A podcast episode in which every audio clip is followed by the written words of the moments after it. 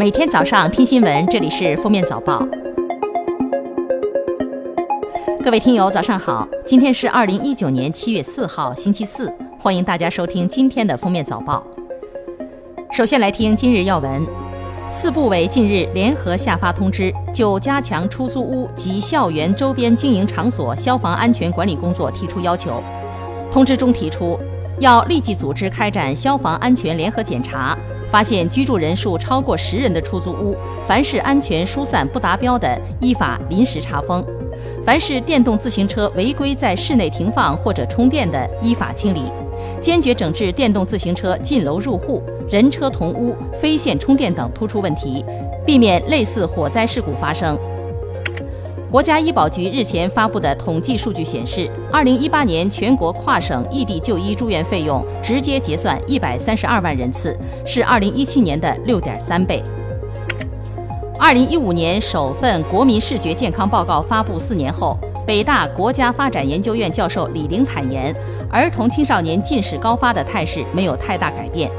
报告中显示，我国近视患者已超过四点五亿，预计二零二零年将达到七亿。二零一八年一份调查结果表明，儿童青少年总体近视率为百分之五十三点六。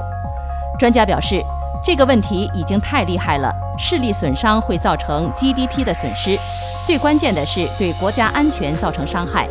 现在近视发病率这么高，像国防、精密仪器等很多职业，将来就招不到人了。中国国家移民管理局副局长屈云海三号在北京说。海南将实施更加开放的免签入境政策，积极创造条件，逐步实现给予免签入境人员三十日以上的停留期限。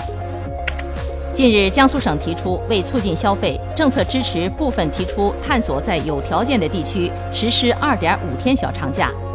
目前已有河北、江西、重庆、甘肃、辽宁、安徽、陕西、贵州、福建、浙江和广东等十多个省份出台了鼓励二点五天休假的意见。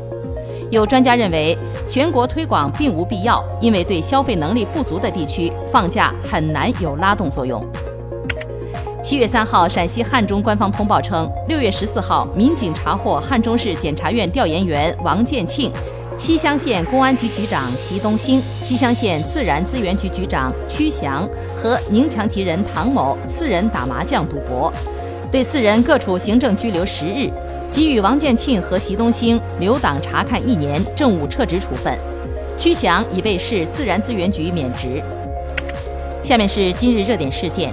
近日，青岛市文化市场行政执法局对2018年12月31号张云雷、杨九郎青岛跨年表演的大长寿相声节目涉嫌含有危害社会公德内容进行了查处。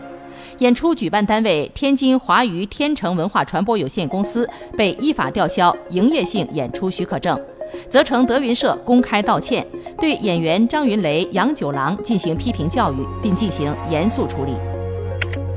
近日，山东济南开展不文明行为夏季集中整治的消息引发关注。重点治理在公园、广场、公交车、景区、商业街等人流密集区域赤膊光膀、脱鞋亮脚、随意暴露等行为，易高发的不文明行为将被曝光。除济南外，多地均推出措施整治榜爷。近日，安徽宿州泗县初二女生小雪被摁在马桶里，用脚跺、打脸、揪住头发、踹肚子。七月二号，泗县警方通报称，因个人纠纷，周某某、李某某、陈某某对受害人陆某某殴打侮辱。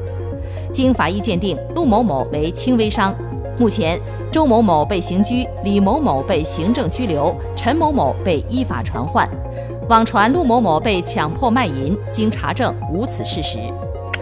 针对可比克包装因虚假广告被江苏涟水县市监局罚款三千六百七十三点零四万元一事，达利食品近日发布声明称，在活动过程中，虽然部分包装印刷出现失误，但已将活动期间消费者捐赠的全部善款如数转成中国文物保护基金会。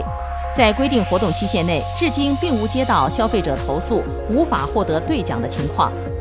涟水县市监局从重适用广告法，处以巨额罚款，不符合错罚相当的法律原则。安徽籍人张师傅在上海拾荒二十年，在如今垃圾分类的潮流下，他的分拣垃圾技能在当下被充分的调动了起来。上海市长宁区新华街道每月支付他九百元，让他帮助小区业主合理分类的投放垃圾，并保持垃圾房的干净整洁。七月三号，警方回应称，上市公司新城控股董事长王某涉嫌猥亵女童属实。据媒体报道称，王某已经被采取强制措施。最后来听国际要闻。七月二号，法国参议院通过禁止打屁股法案，规定父母不能对儿童使用侮辱性手段进行身体言语暴力，比如打屁股等。它将被写入民法典，并在交换婚姻誓言时向夫妇双方宣读。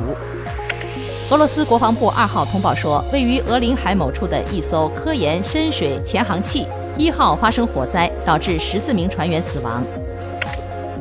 六月三十号，伦敦南部居民听到“砰”的一声，随后在花园里发现了一具男子的尸体，脸朝下坠落，墙上到处都是血。警方追踪到尸体竟然是从肯尼亚内罗毕飞往伦敦的航班上坠落，在飞机起落架附近发现了包、水和食物，这表明这名男子生前可能藏在那里，并在飞机飞行途中掉了出来。